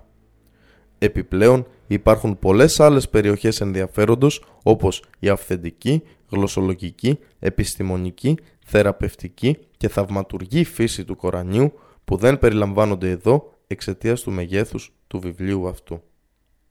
Μέρος τέταρτο. Ένα διάλειμμα, μια όμορφη συμμετοχή. Η θρησκεία του Αδάμ και της Εύας, της Λίντα Μπάρτο, Ηνωμένες Πολιτείες Αμερικής. Μία από τις ομορφιές του Ισλάμ είναι η ανακάλυψη ότι ο Θεός δεν δημιούργησε τους ανθρώπους ως πνευματικά όντα και μετά τους εγκατέλειψε να αναλογιστούν τα θέματά τους και το σκοπό της ύπαρξής τους. Μας χάρισε μυαλά που διαιρωτώνται αναζητώντας την αλήθεια – παραχώρησε σε κάθε άνθρωπο ένα πηγάδι καθοδήγησης που ποτέ δεν αδειάζει όσο εξακολουθεί αυτός να πίνει από αυτό. Υπό το πρίσμα της τελειότητας του Θεού, το φως του σκορπίζει ένα ουράνιο τόξο ελαίος, χάρης και δικαιοσύνης και οι ψυχές μας χρωματίζονται με την τέλεια πίστη που ο Θεός παραχώρησε σε μας. Ο Θεός έπλασε τον κόσμο και όλα όσα υπάρχουν μέσα του προς όφελος της ανθρωπότητας και έτσι είναι λογικό τα δημιουργήματά του να περιλαμβάνουν μια αληθινή και τέλεια θρησκεία. Ποια ήταν η θρησκεία που ο Θεός όρισε για τον Αδάμ και την Εύα; Σύμφωνα με το Κοράνιο, η θρησκεία που επιλέχθηκε για μας ήταν απλά η πλήρης υποταγή στο Θεό, που στα αραβικά ονομάζεται Ισλάμ. Το Κοράνιο περιγράφει το Ισλάμ ως τη θρησκεία του Αβραάμ, ο οποίος αποκαλείται φίλος του Θεού. Ο Αβραάμ υποτάχθηκε στο Θεό. Η Ισλαμική οπτική είναι ότι ο καθένας γεννιέται με ψυχή υποταγμένη στο Θεό, μα είναι ελεύθερος να κάνει τις επιλογές που συμμορφώνονται με τη ζωή της αρετής για την οποία δημιουργήθηκε ή το να αποκλίνει από αυτήν. Σε κάποιο σημείο στη ζωή του, ο καθένας πρέπει να πάρει μια προσωπική απόφαση είτε να μείνει στην πορεία της υποταγής στο Θεό, είτε να επιδοθεί σε διεφθαρμένο και εγωκεντρικό τρόπο ζωής, στον ματηριαλισμό και στην ασεβή ικανοποίηση. Φυσικά, πολλοί άνθρωποι οδηγούνται μακριά από τον αληθή και ορθό δρόμο από άπιστους γονείς ή από τραγικές συνθήκες ή από καταπίεση και νη από πνευματική ανατροφή. Η Ισλαμική άποψη για το Θεό είναι ότι είναι αυτός που δικάζει ανάλογα με την πίστη και τις πράξεις του καθενός. Γι' αυτό είμαστε σίγουροι ότι οι αποφάσεις του την ημέρα της κρίσεως θα είναι δίκαιες. Όταν κάποιος υποτάσσεται πλήρως στο Θεό, η κάθε πτυχή του, νους, σώμα και ψυχή, είναι αφοσιωμένη προς το Θεό. Η διατήρηση της ψυχής καθαρής μέσω της προσευχής και της λατρείας είναι ύψης της σημασίας, μα είναι επίσης σημαντικό το να εφοδιάζει κανείς το νου του με γνώση και να επιδίδεται σε υγιεινό τρόπο ζωής για το σώμα του. Το Ισλάμ προσφέρει την ευκαιρία να ανακαλύψεις τον εαυτό σου όπως ο Αλλά τον δημιούργησε και στην κατάσταση που ο Θεός ήθελε να είναι. Με το να γίνεις μουσουλμάνος επιστρέφεις στον αληθινό εαυτό σου σαν έχεις αφήσει πίσω όλες τις βαριές αποσκευές και ταξιδεύεις στον δρόμο στον οποίο τοποθετήθηκαν τα πόδια σου όταν ήλθες σε αυτήν τη ζωή. Οι δυναμικές αλήθειες του Ισλάμ μπορούν να μας δείξουν και να διασαφηνίσουν κάθε θρησκεία, βοηθώντας τους πιστούς να διακρίνουν αν είναι αλήθεια ή ψεύδος και να απορρίψουν το ψεύδος. Ο ασπασμός του Ισλάμ έχει εξαπλωθεί παγκοσμίως. Η Λίντα Μπάρτο είναι Αμερικανή ποιήτρια, συγγραφέας και καλλιτέχνης. Μέρος 5. Η αλήθεια για τον τελευταίο προφήτη. Ο Μοχάμαντ, γιος του Αμπταλά, γεννήθηκε στη Μέκα γύρω στο 570 μετά Χριστόν. Ήταν γνωστός στο λαό του ως Αλαμίν, ο αξιόπιστος. Όταν ο Μοχάμαντ έφτασε στην ηλικία των 40 ετών, ο άγγελος Γαβριήλ ήλθε σε αυτόν με την αποκάλυψη. Η πρώτη εντολή στον Μοχάμαντ ήταν να καλέσει την άμεση οικογένειά του στο Ισλάμ, συμπεριλαμβανομένης και της Χαντίτζα, της συζύγου του, και τελικά αποκαλύφθηκε σε αυτόν ότι θα πρέπει να αρχίσει να μεταφέρει το μήνυμα σε όλη την ανθρωπότητα. Στα επόμενα χρόνια της ζωής του μετέφερε το μήνυμα του Αλλά σε άλλους, ενώ ο ίδιος αποτέλεσε ένα εξαιρετικό παράδειγμα και ήταν ένα τέλειο πρότυπο για την ανθρωπότητα. Κατά το έτος 632, ο προφήτης Μοχάμαντα αναχώρησε από αυτόν τον κόσμο στην ηλικία των 63 ετών. Ο προφήτης Μοχάμαντ ήταν ο τελευταίος και τελικός προφήτης και στάλθηκε για να επιβεβαιώσει όλη την αλήθεια που αποκαλύφθηκε πριν από αυτόν συμπεριλαμβανομένου του αρχικού Ευαγγελίου του Ιησού. Το Κοράνιο μαρτυρεί ότι ο Μοχάμαντ είναι ο αγγελιαφόρος του Αλλά και ο τελευταίος και τελικός προφήτης.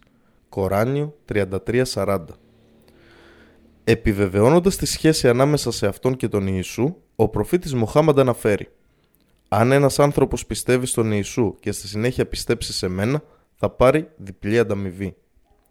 Επίσης, ο προφήτης Μοχάμαντ δήλωσε «Είμαι ο πλησιέστερος όλων των ανθρώπων στον Ιησού, τον Υιό της Μαρίας, γιατί δεν υπήρξε κανένας προφήτης ανάμεσα σε μένα και αυτόν, τον Ιησού». Αυτά τα λόγια του προφήτη μας δείχνουν πως ο προφήτης Μοχάμαντ τιμά τον Ιησού. Αυτή ήταν μια προφητεία που ο Ιησούς έκανε στο Ευαγγέλιο θα την παρουσιάσω λίγο παρακάτω. Η σπουδαία προσωπικότητα του προφήτη Μοχάμαντ Ο Μοχάμαντ από τα παιδικά του χρόνια, μέσα από τα νεανικά του χρόνια, μέσα από την αποστολή του ως προφήτης και μέχρι το θάνατό του, έχει θεωρηθεί από δίκαιους ανθρώπους σε όλη την ιστορία ως μια ξεχωριστή και σπουδαία προσωπικότητα για τον μοναδικό χαρακτήρα και την ηθική του. Ήταν ελεήμων, έντιμος, ειλικρινής και ταπεινός, Κάθε λεπτομέρεια της προσωπικής του ζωής και των δημοσίων δηλώσεών του έχει τεκμηριωθεί με ακρίβεια και αυθεντικότητα και όλες σώζονται μέχρι τις ημέρες μας. Ήταν ένας προφήτης, ένας αγγελιαφόρος, ένας θρησκευτικός δάσκαλος, ένας κοινωνικός μεταρρυθμιστής, ένας ηθικός οδηγός, ένας ηγέτης, ένας πολιτικός, ένας πιστός φίλος, ένας θαυμάσιος σύντροφος, ένας αφοσιωμένος σύζυγος, ένας στοργικός πατέρας. Από αυτήν την άποψη, ο Ραμακρίσνα Ράο, ένας Ινδός καθηγητής φιλοσοφίας, σε ένα φυλάδιό του με τίτλο «Μοχάμαντ, ο προφήτης του Ισλάμ», τον αποκαλεί το τέλειο πρότυπο για την ανθρώπινη ζωή. Ο καθηγητής Ράου διευκρινίζει. Είναι πολύ δύσκολο να κατανοήσει κανείς την προσωπικότητα του Μοχάμαντ με όλες τις πτυχές της. Μόνο ένα μέρος της κατάφερα να αντιληφθώ. Τι συνταρακτική αλληλοδιαδοχή ιδηλιακών προσωπικότητων; Υπάρχει ο Μοχάμαντ ο προφήτης, ο Μοχάμαντ ο πολεμιστής, ο Μοχάμαντ ο επιχειρηματίας, ο Μοχάμαντ ο πολιτικός, ο Μοχάμαντ ο ρήτορας, ο Μοχάμαντ ο μεταρρυθμιστής, ο Μοχάμαντ το καταφύγιο των ορφανών, ο Μοχάμαντ ο προστάτης των σκλάβων, ο Μοχάμαντ ο ελευθερωτής των γυναικών, ο Μοχάμαντ ο δικαστής, ο Μοχάμαντ ο Άγιος. Σε όλους αυτούς τους θαυμάσιους ρόλους, σε όλα αυτά τα τμήματα των ανθρώπινων δραστηριοτήτων, είναι σαν ήρωας. Ιστορικά, κατά τη διάρκεια σύντομης περίοδου των περίπου 23 ετών της προφητικής αποστολής του, άλλαξε ολόκληρη την Αραβική Χερσόνησο. Από τον παγανισμό και την ιδεολατρεία στην πίστη και την υποταγή στον έναν αληθινό Θεό. Από φιλετικές διαμάχες και πολέμους στην αλληλεγγύη και τη συνοχή. Από τη μέθη και την ακολασία στην υφαλιότητα και την ευλάβεια. Από την ανομία και αναρχία στην πειθαρχημένη διαβίωση. Από την απόλυτη ηθική χρεοκοπία στα υψηλότερα πρότυπα της ηθικής τελειότητας. Η ανθρώπινη ιστορία δεν έχει γνωρίσει ποτέ έναν τέτοιο πλήρη μετασχηματισμό μιας κοινωνίας ή ενός τόπου πριν ή μετά τον Μοχάμαντ. Και φανταστείτε, όλα αυτά τα απίστευτα θαύματα σε μόλις πάνω από δύο δεκαετίες. Ο προφήτης Μοχάμαντ στις παγκόσμιες γραφές ενώ δεν είναι το κύριο θέμα αυτού του βιβλίου να αναφερθούμε λεπτομερώς σε όλες τις προφητείες στις άλλες θρησκευτικές γραφές που προλέγουν τον ερχομό του προφήτη Μοχάμαντ, αξίζει να αναφέρουμε ότι οι μουσουλμάνοι λόγοι έχουν επισημάνει τέτοιες αναφορές στις περσικές, Ινδουιστικές, Βουδιστικές, Εβραϊκές και Χριστιανικές γραφές. Πράγματι, ο Μοχάμαντ σε άλλες γραφές είναι ένα πολύ ενδιαφέρον θέμα που έχει συζητηθεί διεξοδικά σε πολλά βιβλία και άρθρα καθώς και στο διαδίκτυο. Για να πάρετε περισσότερες πληροφορίες σχετικά με αυτό το θέμα, μπορείτε να πάτε στην ιστοσελίδα του δόκτωρα Zakir Naik www.irf.net ή απλά να κάνετε αναζήτηση στο διαδίκτυο πληκτρολογώντας αυτές τις λέξεις «Προφήτης Μοχάμαντ», «Ο Μοχάμαντ στις Ιντουιστικές γραφές», «Ο Μοχάμαντ στην Αγία Γραφή» κλπ.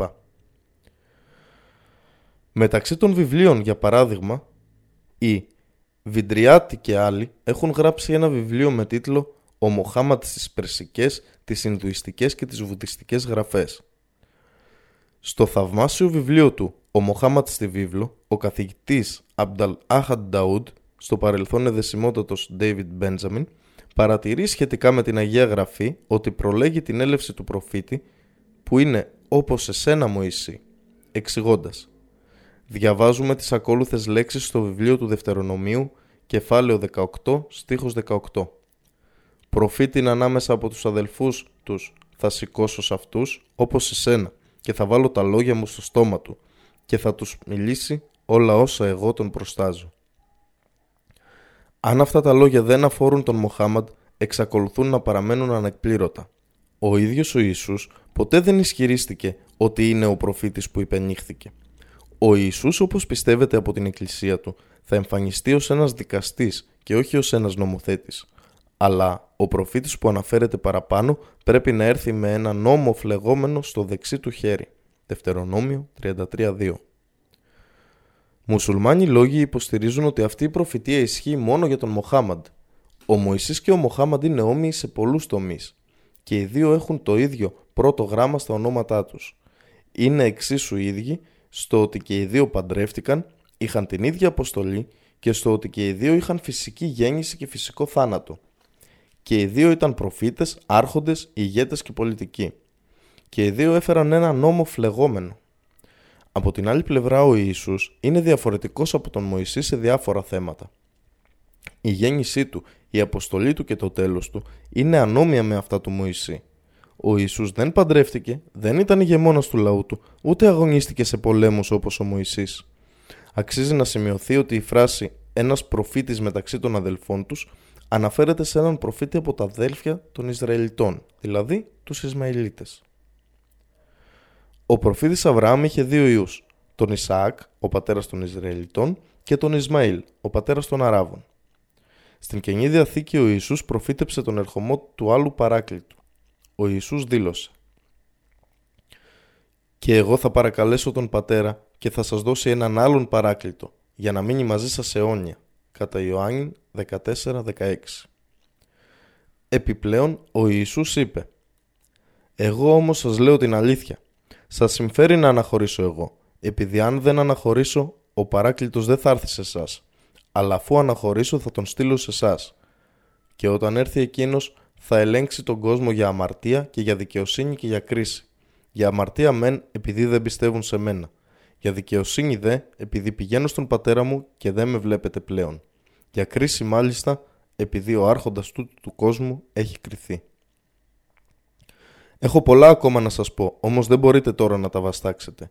Αλλά όταν έρθει εκείνος, το πνεύμα της αλήθειας, θα σας οδηγήσει σε όλη την αλήθεια. Επειδή δεν θα μιλήσει από τον εαυτό του, αλλά θα μιλήσει όσα πρόκειται να ακούσει και θα σας αναγγείλει τα μέλλοντα. Εκείνος θα δοξάσει εμένα, επειδή από το δικό μου θα πάρει και θα το αναγγείλει σε εσάς. Κατά Ιωάννη 16, 7 14.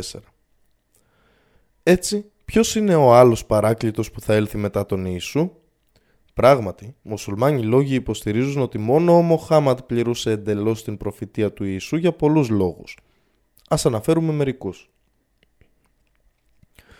Η αναφορά του Ιησού σε άλλο παράκλητο δεν μπορεί να σημαίνει το Άγιο Πνεύμα, δεδομένου ότι το Άγιο Πνεύμα, τμήμα της Αγίας Τριάδος, ο Θεός ο Πατήρ, ο Θεός ο Υιός και ο Θεός το Άγιο Πνεύμα, σύμφωνα με τους χριστιανούς που πιστεύουν σε αυτό, ήταν παρόν πριν και κατά τη διάρκεια της αποστολής του Ιησού. Σύμφωνα με τη βίβλο, ενώ ο παράκλητος επρόκειτο να έρθει μετά. Επιπλέον ο Μοχάμαντ ήρθε για να προειδοποιήσει τους ανθρώπους για τις αμαρτίες τους και να τους διατάξει να είναι δίκαιοι. Ήταν ένας ηγέτης και ένας δικαστής, με τον νόμο στο δεξί του χέρι. Ο Μοχάμαντ καθοδηγεί τους ανθρώπους στην απόλυτη αλήθεια σχετικά με τον έναν αληθινό Θεό, την αλήθεια σχετικά με το σκοπό αυτής της ζωής, την αλήθεια για τη μέλουσα και την αιώνια ζωή και πολλά άλλα πράγματα. Μας έδειξε τα πράγματα που θα έρθουν από πολλές προφητείες και τα θαύματα που του δόθηκαν από εκείνον που τον έστειλε, τον Αλδά. Ο Μοχάμαντ ήταν ένας προφήτης που δεν μιλούσε από τον εαυτό του, αλλά ό,τι αυτός θα ακούσει, αυτά θα μιλήσει. Ήταν το μέσον με τον οποίο ο Αλδά αποκάλυψε το λόγο του, το Κοράνιο. Ο Μοχάμαντ απήγγειλε το λόγο του Θεού στο όνομα του Αλδά. Η Γραφή προφήτευσε ότι ο ίδιος θα μιλήσει στο όνομά μου. Δευτερονόμιον 18-19 Μάλιστα, σε όλα τα κεφάλαια του Κορανίου προηγείται η φράση «Εις το όνομα του Αλδά». Ο Μοχάμαντ και το Κοράνιο πράγματι δοξάζουν τον Ιησού σε μεγάλο βαθμό. Προς τιμήν αυτού, οι μουσουλμάνοι ονομάζουν τα παιδιά τους Ίσα, αραβικά για τον Ιησού. Επιπλέον, όταν οι Εβραίοι ρώτησαν τον Ιωάννη το βαπτιστή ποιος ήταν, ο ίδιος αρνήθηκε ότι ήταν ο Μεσσίας ή ο Ηλίας ή ο προφήτης. Εσύ ποιος είσαι; Και ο ίδιος, Ιωάννης, ομολόγησε. Δεν είμαι ο Μεσσίας. Και τότε τον ρώτησαν στη συνέχεια, είσαι ο Ηλίας; Και είπε δεν είμαι. Είσαι ο προφήτης που περιμένουμε; Και εκείνος απάντησε όχι. Κατά Ιωάννη 1, 19-21. Και πάλι, μουσουλμάνοι λόγοι υποστηρίζουν πως ο Μοχάμαντ είναι εκείνος που αναφέρεται σε αυτό το βιβλικό κείμενο. Είσαι ο προφήτης που περιμένουμε; Και εκείνος απάντησε όχι.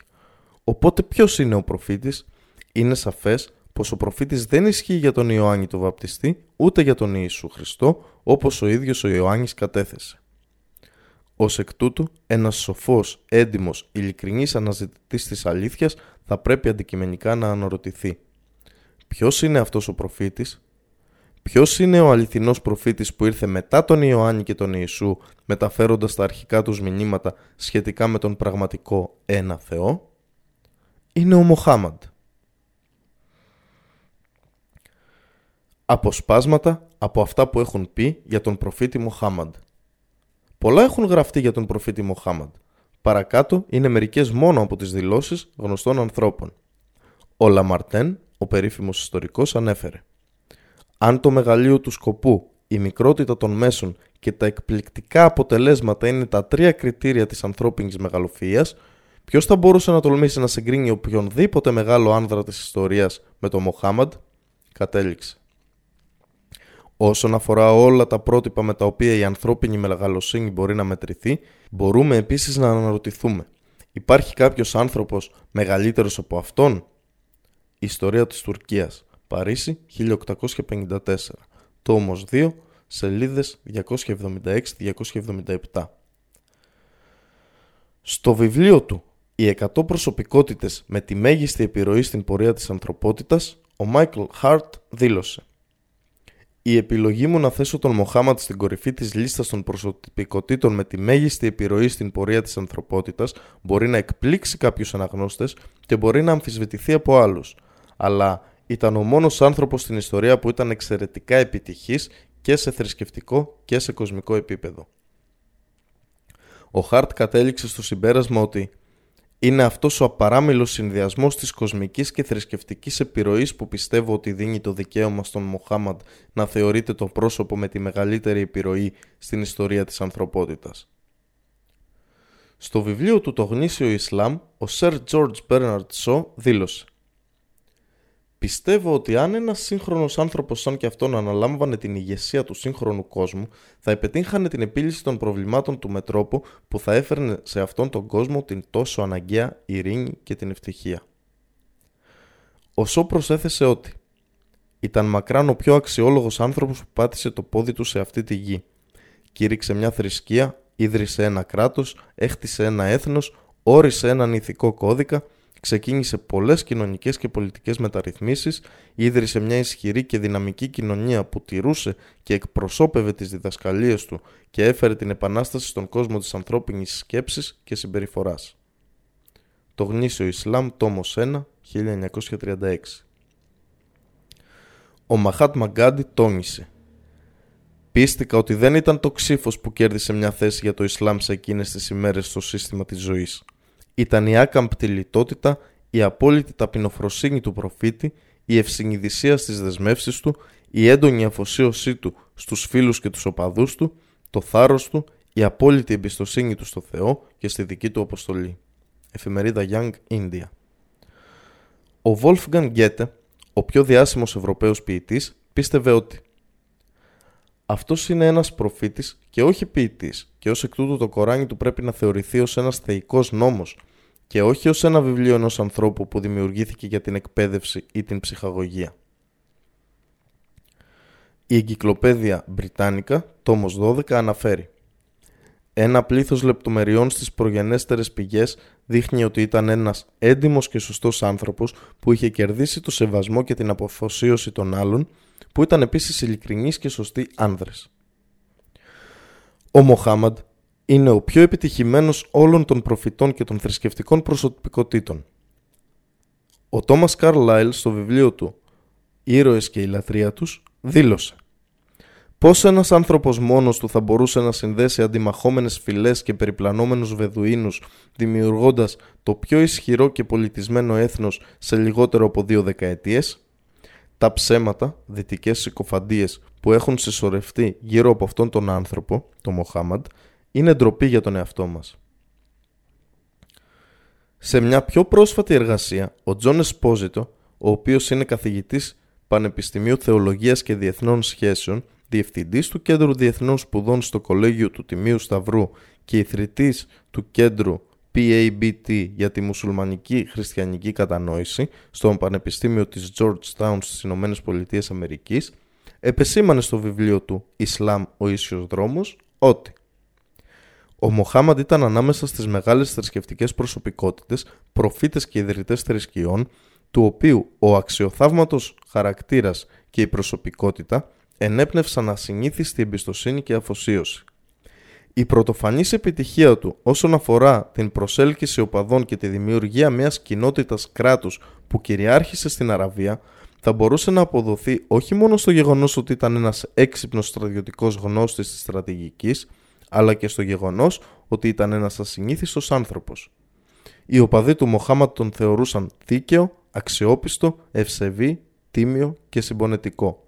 Εσπόζητο 2004 ξεκαθάρισε ότι ο Μοχάμαντ δεν ήταν ο ιδρυτής του Ισλάμ. δεν ξεκίνησε μια νέα θρησκεία. Ο καθηγητής Εσπόζητο τόνισε αυτό το γεγονός. Το Ισλάμ έφερε μια αναμόρφωση. Ήταν η έκκληση για άλλη μια φορά στην καθολική υποταγή Ισλάμ στον Αλδά και την εκπλήρωση της βούλησής του όπως αποκαλύφθηκε στην πλήρη της μορφή μια τελευταία φορά στον Μοχάμαντ, τον τελευταίο και τελικό προφήτη.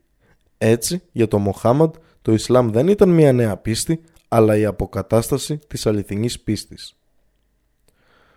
Θαυμάσιες ρίσεις του προφήτη Οι έννοιες που είχαν αναφερθεί στο πρώτο μέρος, μόνο η κορυφή του παγόβουνου, αυτού του βιβλίου, βασίζονται στην καθοδήγηση του Κορανίου και στις ρίσεις του προφήτη Μοχάμαντ. Παρακάτω είναι μερικά μόνο παραδείγματα από τα προφητικά λόγια για να σας δώσουν μία γεύση από την ομορφιά και τη γλυκύτητά τους. Μία καλή λέξη είναι ελεημοσύνη. Το ειλικρινές χαμόγελο προς το πρόσωπο του αδελφού σου είναι ελεημοσύνη. Η καλύτερη ανάμεσά σας είναι αυτή με τον καλύτερο χαρακτήρα, ηθικές αρχές. Η αφαίρεση επιβλαβούς αντικειμένου από το μονοπάτι, δρόμο, είναι ελεημοσύνη. Η καλύτερη πλευρά της πίστης είναι η υπομονή και η ανοχή. Ένας άνδρας ρώτησε τον αγγελιαφόρο του Αλλά «Ποια πτυχή του Ισλάμ είναι η καλύτερη» και απάντησε «Να ταΐζεις τους ανθρώπους και να διαδίδεις το σαλάμ, χαιρετισμό, τόσο σε αυτούς που γνωρίζεις όσο και σε εκείνους που δεν γνωρίζεις». Επιπλέον, ο προφήτης Μοχάμαντ είπε «Ο παντελεήμονας, Αλλά, δείχνει έλεος σε όσους είναι ελεήμονες Δείξτε έλεος σε όσους βρίσκονται σε αυτήν τη γη και θα λάβετε έλεος από αυτόν που βρίσκεται πάνω από τους ουρανούς. Κανείς σας δεν πιστεύει πραγματικά μέχρι ότου επιθυμήσει για τον αδελφό του ό,τι καλό επιθυμεί για τον εαυτό του. Δεν πιστεύει σε μένα όποιος κοιμάται χορτασμένος γνωρίζοντας πως ο γείτονάς μου πεινάει. Ο ισχυρός δεν είναι αυτός που ρίχνει τον άλλον κάτω, ο πραγματικά ισχυρός είναι αυτός που ελέγχει τον εαυτό του σε ένα ξέσπασμα θυμού. Ο Αλλά δεν κοιτάζει την εξωτερική σας εμφάνιση, ούτε την περιουσία σας, αλλά κοιτάζει τις καρδιές σας και τις πράξεις σας. Οι καλύτεροι ανάμεσά σας είναι οι καλύτεροι προς την οικογένειά τους, τις γυναίκες τους. Και εγώ είμαι ο καλύτερος ανάμεσά σας προς την οικογένειά μου, τις γυναίκες μου. Οι καλύτεροι άνθρωποι είναι αυτοί που είναι οι πλέον επεφολείς για τους άλλους ανθρώπους. Αυτά είναι μόνο μερικά παραδείγματα από τη σοφία του προφήτη, τις όμορφες και τις χρυσές ρίσεις του. Εφαρμόζοντας όσα είπε και όσα δίδαξε, οι ενέργειες και η συμπεριφορά του προφήτη Μοχάμαντ με τους άλλους αντανακλούν την ξεχωριστή και μοναδική προσωπικότητά του όσον αφορά το ήθος του, το έλεος, την ειλικρίνεια, την ευγένεια, την ταπεινότητα, τη γενεοδορία, τη συγχώρεση, την υπομονή και την ανοχή του, καθώς και πολλές άλλες μεγάλες αρετές. Οι ιστορίες, τα παραδείγματα και οι αποδείξεις αυτών των θαυμάσιων προσωπικών χαρακτηριστικών του τελευταίου προφήτη είναι πάρα πολλά για να τα αναφέρουμε λεπτομερώς εδώ. Ας πάρουμε μόνο ένα παράδειγμα. Μετά την απόρριψή του από τους αντιπάλους του από τη Μέκα και τη δυσπιστία στο μήνυμά του το Ισλάμ, μετά τη δίωξη και την κακομεταχείρισή του και την προσπάθεια να τον δολοφονήσουν πολλές φορές, μετά το βασανισμό και τη δολοφονία πολλών από τους οπαδούς του και τους αγαπημένους του, μετά τον πόλεμο εναντίον αυτού και των συντρόφων του και την εκδίωξή τους έξω από τα σπίτια τους, τις περιουσίες τους και τη γη τους. Ποια ήταν η αντίδραση του Μοχάμαντ προς τους εχθρούς του από τη Μέκα όταν μπήκε στη Μέκα και την απελευθέρωσε από την ιδεολατρία και τον παγανισμό; Στον απόϊχο της μεγάλης νίκης του Μοχάμαντ και των μουσουλμάνων και στο αποκορύφωμα της χαράς τους και της ευτυχίας τους καθώς επέστρεφαν στο σπίτι τους στην ιερή πόλη της Μέκας, ο προφήτης Μοχάμαντ συγκέντρωσε τους εχθρούς του από τη Μέκα, οι οποίοι φοβόντουσαν ότι θα τους βλάψει ή θα τους σκοτώσει σε εκδίκηση για την προηγούμενη κακοποίηση και θανάτωση των μουσουλμάνων. Ο Μοχάμαντ τους ρώτησε «Τι νομίζετε ότι πρόκειται να κάνω με εσάς» Απάντησαν Είσαι ένας γενναιόδωρος αδελφός και ο γιος ενός έντιμου αδελφού μας. Τότε ο ευγενικός, ανεκτικός, γενναιόδωρος και φιλές πλαχνός προφήτης τους συγχώρησε ανακοινώνοντας «Κανένα κακό δεν θα σας βρει. Μπορείτε να φύγετε. Είστε ελεύθεροι». Έχετε δει ποτέ τέτοια σκηνή; Έχετε ακούσει ποτέ τέτοια ιστορία; Μπορείτε να αισθανθείτε το έλεος του προφήτη; Περιγράφοντας αυτό το άνευ προηγουμένου ιστορικό γεγονός, Ο καθηγητής Τζον Εσπόζιτο δήλωσε. Αποφεύγοντας την εκδίκηση και τη λεηλασία της κατάκτησης, ο προφήτης αντί αυτό αποδέχτηκε έναν συμβιβασμό, τη χορήγηση αμνηστίας από το να κρατήσει το σπαθί ενάντια στους πρώην εχθρούς του. Από την πλευρά τους, οι κάτοικοι της Μέκας ασπάστηκαν το Ισλάμ, δέχτηκαν την ηγεσία του Μοχάμαντ και ενσωματώθηκαν στο εσωτερικό της Ούμμα, μουσουλμανικής κοινότητας. Αντίθετα, γνωρίζετε τι θηριωδίες διέπραξαν διάφορες υπερδυνάμεις όταν άδικα επιτέθηκαν, εισέβαλαν και βασάνισαν άλλους στην ανθρώπινη ιστορία; Στην πραγματικότητα, όσο περισσότερα ανακαλύπτουμε για τη ζωή του Μοχάμαντ, τόσο περισσότερο μπορούμε να αντιληφθούμε την εξαιρετική συμπεριφορά και το χαρακτήρα του και όπως τον περιέγραψε ο Αλλά «Και δεν σε στείλαμε ο Μοχάμαντ παρά μόνο ως έλεος για όλον τον κόσμο». Κοράνι 21.107 Ο προφήτης Μοχάμαντ είπε «Έχω σταλεί για να τελειοποιήσω τα ευγενή γνωρίσματα του χαρακτήρα». Επιβεβαιώνοντας το γεγονός αυτό, το Κοράνι αναφέρει «Πράγματι, έχεις ο Μοχάμαντ σπουδαίο ηθικό χαρακτήρα». Κοράνι 68.4 Μέρος έκτο Όμορφα ονόματα και ιδιότητες του Θεού Ο Αλλά, ο ύψιστος, μας πληροφόρησε για τα ομορφότερα ονόματά του και τις ύψιστες ιδιότητές του στο Κοράνιο. Επίσης, ο προφήτης Μοχάμαντ μας πληροφόρησε για τα ομορφότερα ονόματα του Αλλά και μας δίδαξε να τα δοξάζουμε και να κάνουμε επικλήσεις στον Αλλά με αυτά.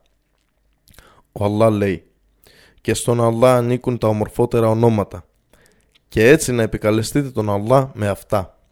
Ο προφήτης Μοχάμαντ συνήθισε να κάνει επικλήσεις στον Αλλά λέγοντας «Σε επικαλούμε με κάθε όνομα που σου ανήκει, το οποίο απέδωσε στον εαυτό σου ή το δίδαξε σε κάποιο από τα δημιουργήματά σου ή το ανέφερε στο βιβλίο σου ή το κράτησες αόρατο». Αχματ. Το να ξέρουμε αυτά τα σπουδαία ονόματα και τις ιδιότητες και να πιστεύουμε σε αυτά και να τα αναλογιστούμε μας κάνει να ανακαλύπτουμε περισσότερα σχετικά με το δημιουργό μας τον ύψιστο. Αυτός είναι ο ένας αληθινός Θεός που μας δημιούργησε και μας παρέχει πολλά αγαθά όπως τη διάνοια, την καρδιά, την ακοή, την όραση και τις υπόλοιπες αισθήσεις και τα μέλη του σώματος. Ώστε να ξέρουμε την αλήθεια σχετικά με αυτόν που μας δημιούργησε για να τον λατρεύουμε με γνώση και να τον δοξάζουμε και να τον ευχαριστούμε για τα αγαθά που μας παρήχε και να αντιληφθούμε το μεγαλείο, την ομορφιά και τη δύναμή του. Αυτός που μας ελέει και μας συγχωρεί όταν εμείς στρεφόμαστε με μεταμέλεια προς Αυτόν. Κάποια από τα ομορφότερα ονόματα και τις υψηλότερες ιδιότητες του Αλτά. Αλλά, το όνομα του ενός αληθινού Θεού. Αρραχμάν, ο Παντελεήμων. Αρραχίμ, ο πολυεύσπλαχνος. Αλμάλικ, ο βασιλεύς. Αλκουντούς, ο ιερότατος και ύψιστος. Ασσαλάμ, απαλλαγμένος από όλες τις ατέλειες. Αλχακίμ, ο πάνσοφος. Αλαλίμ, ο παντογνώστης. Αλμπασίρ, αυτός που βλέπει τα πάντα. Αλσαμία, αυτός που ακούει τα πάντα. Αλάντλ, ο δίκαιος. Αλαδίμ, ο μέγας. Αλγαφούρ, αυτός που συγχωρεί τα πάντα. Αλ-Αλέι, ο ύψιστος. Αλκαουέι, πανίσχυρος. Αυτά είναι κάποια από τα όμορφα ονόματα του Αλλά και τις ιδιότητες της ομορφιάς και της απόλυτης τελειότητας που ο Αλλά απέδωσε στον εαυτό του. Στα αλήθεια, ο Αλλά είναι όμορφος και αγαπά την ομορφιά. Χαντίθ του προφήτη. Μέρος 7. Συμπεράσματα. Το Ισλάμ είναι η αληθινή θρησκεία του Αδάμ και της Εύας και των παιδιών τους μέχρι το τέλος αυτού του κόσμου είναι απλή, λογική, πρακτική και κατανοητή. Η ομορφιά του Ισλάμ είναι άπειρη αφού προέρχεται από τον Αλλά, τον Δημιουργό, τον Παντογνώστη, τον Παντοδύναμο. Ο ένας αληθινός Θεός, ο Αλλά, είπε στο Κοράνιο «Σήμερα ολοκλήρωσα τη θρησκεία σας για σας και έχω τελειοποιήσει την εύνοιά μου για σας και έχω διαλέξει για σας το Ισλάμ ως θρησκεία σας».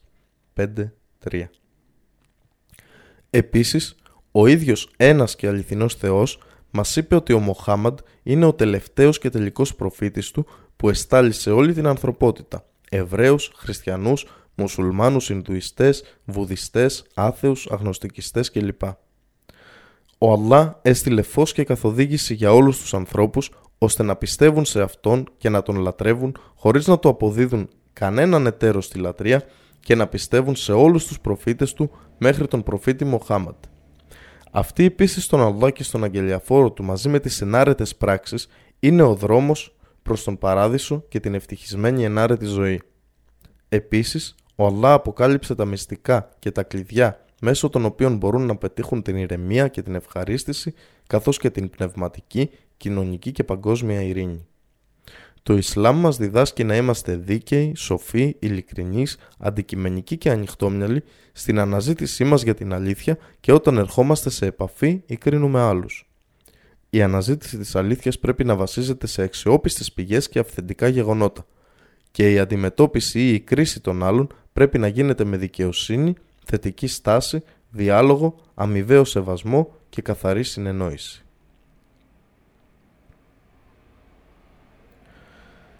Σχετικά με το συγγραφέα Ο Δόκτωρ Νάτζι Αλ Άρφατζ φίτησε στο Πανεπιστήμιο του Μίσιγκαν των Ηνωμένων Πολιτειών της Αμερικής και ολοκλήρωσε το μεταπτυχιακό και το διδακτορικό του στη γλωσσολογία το 1995.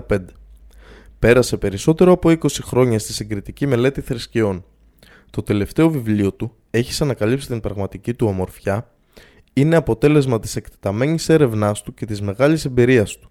Δίνει συχνά διαλέξεις ανά τον κόσμο. Ο Δόκτωρ Νάτζι έχει γράψει αρκετά βιβλία διαθέσιμα στο διαδίκτυο www.abctruth.net και παρουσιάζει ραδιοφωνικά και τηλεοπτικά προγράμματα. Είναι επίσης διευθυντής του Κέντρου Διαπολιτισμικής Επικοινωνίας στη Σαουδική Αραβία και επικεφαλής του τμήματος Αγγλικής Γλώσσας στο Πανεπιστήμιο Αλιμάμ στη Σαουδική Αραβία.